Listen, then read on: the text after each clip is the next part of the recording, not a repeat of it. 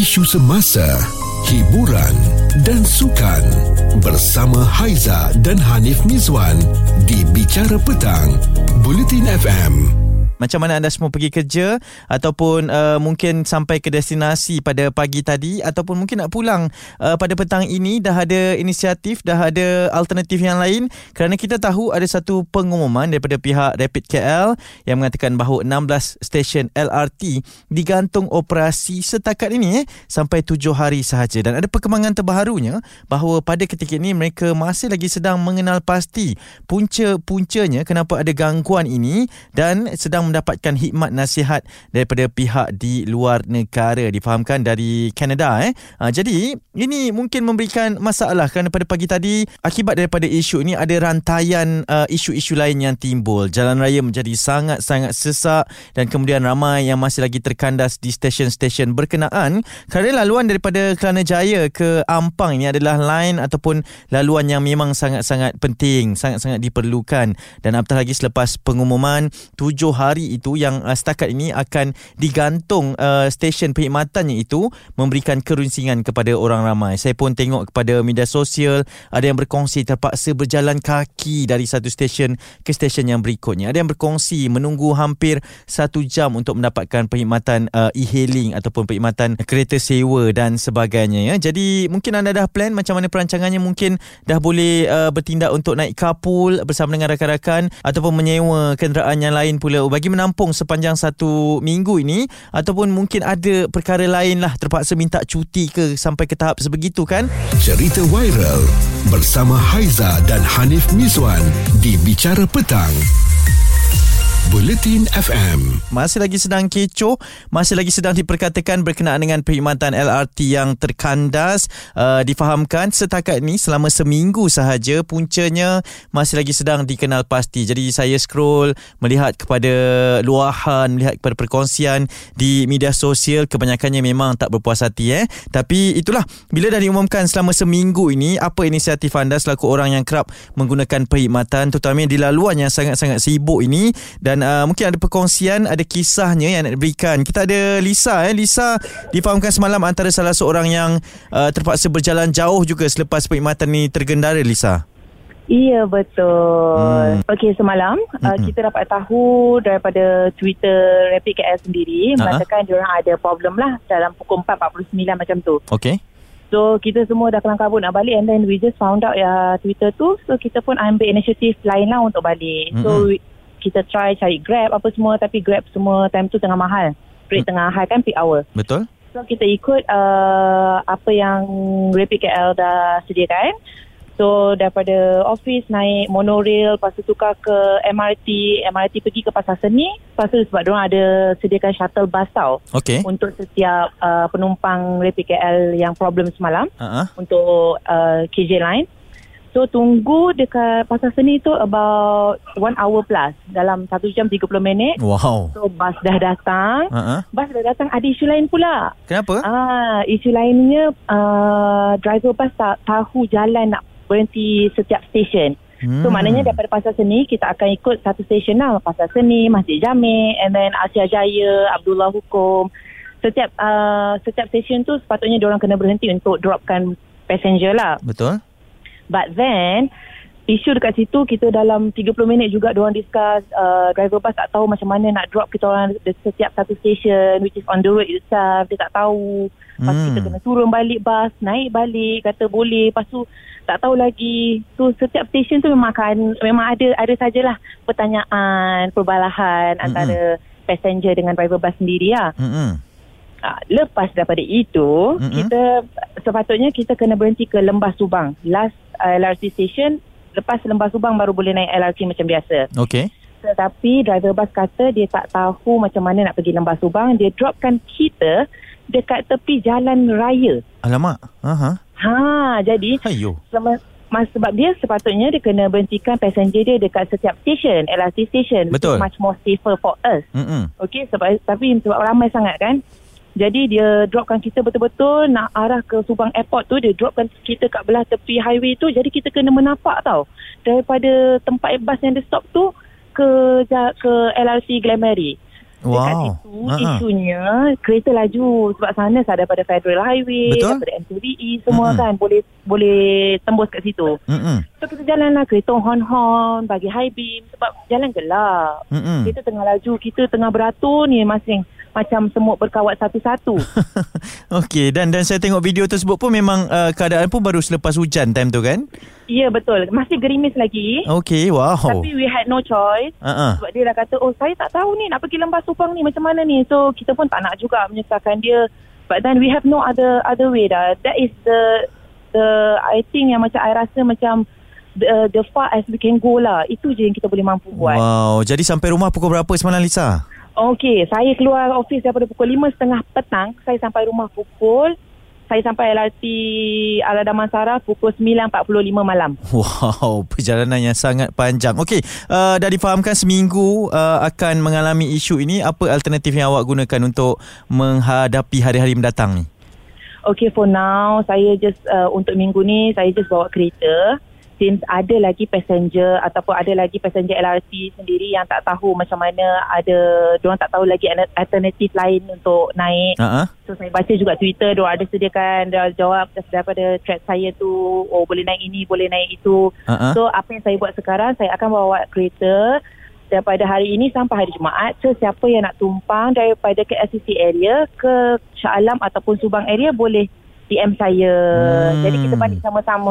Wow, bagusnya, mulianya hati awak ni. Macam mana nak contact awak ni, Lisa? uh, boleh follow saya punya uh, Twitter, uh-huh. Isaf Vesli, L E E S A V E S L E E. Wow, okey, so, bagus-bagus. Instagram saya pun sama juga. Mm-mm. So, samalah macam hari ni, kita, saya ada dalam tiga ke empat orang yang on the way balik sama juga. Uh, so, nanti next, uh, tomorrow boleh siapa nak Cak, nak tumpang boleh cakap je. So, wow. Wow. Tujuannya saya nak berkongsi kisah awak je, tapi lalas awak yang berkongsi inisiatif awak ni ya. Bagus, bagus, bagus. Uh, semoga dipermudah ya Lisa ya.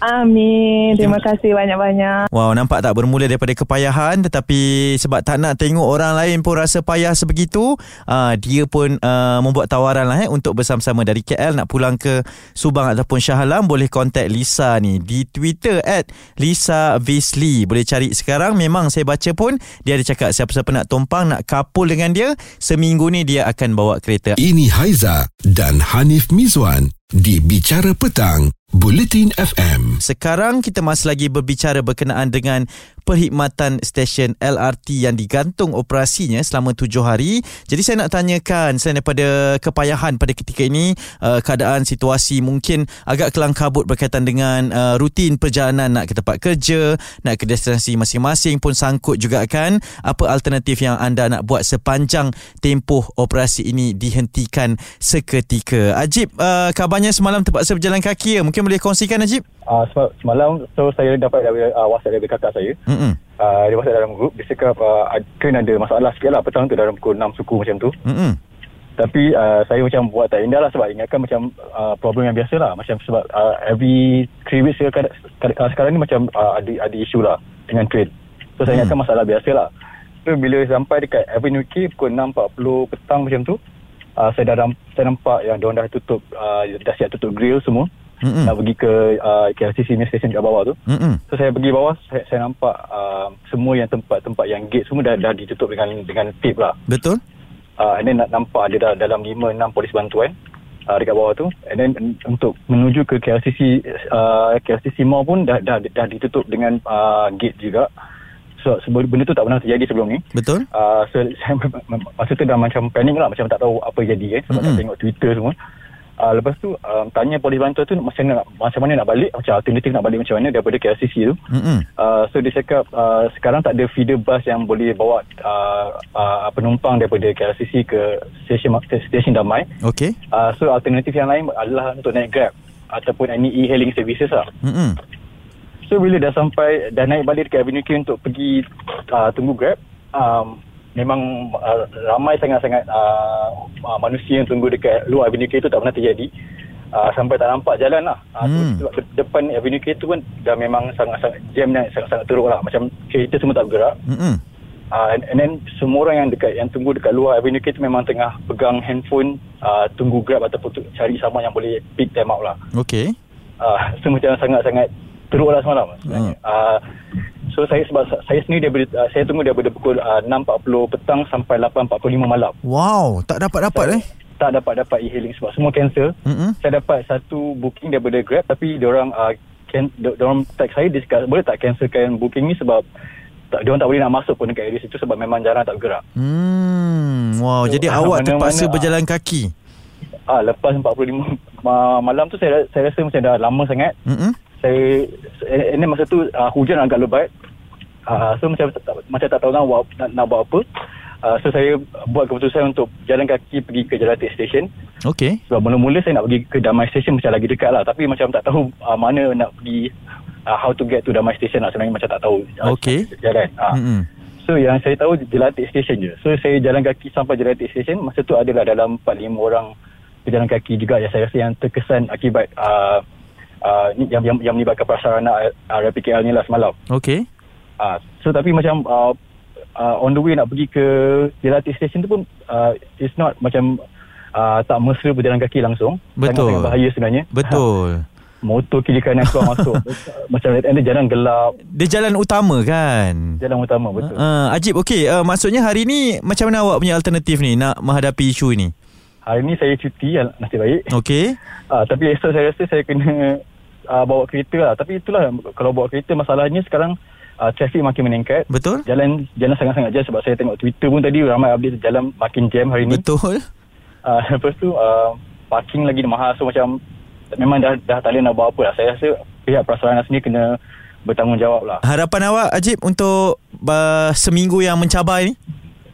Saya harap uh, pihak yang bertanggungjawab macam daripada Prasarana sendiri boleh bagi uh, khidmat perkhidmatan uh, L R T percuma ataupun feeder uh, perkhidmatan bas percuma kepada semua rakyat Malaysia lah, because uh, saya rasa ramai yang akan uh, gunakan bas dalam masa dalam, dalam jangka masa penutupan enam belas stesen L R T ni. Mm-hmm. Akan guna uh, alternatif untuk naik bas.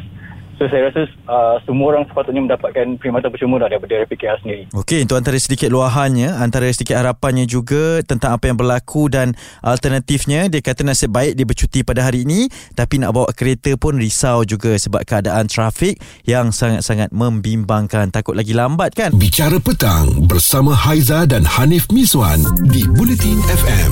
Sudahkah anda ikut ataupun follow semua social media kita? Sebab kita baru saja mewar-warakan berkaitan dengan kita ingin juga turut membantu buat anda yang terkesan dengan gangguan perjalanan L R T laluan Kelana Jaya dengan menyediakan kenderaan pengantara percuma di stesen L R T yang terpilih bermula pada hari ini sampailah lima belas November dua ribu dua puluh dua seawal jam tujuh tiga puluh pagi dan empat tiga puluh petang. Okey, kita bersama dengan seorang pemanggil yang mungkin ada situasinya. Nama siapa tadi ya?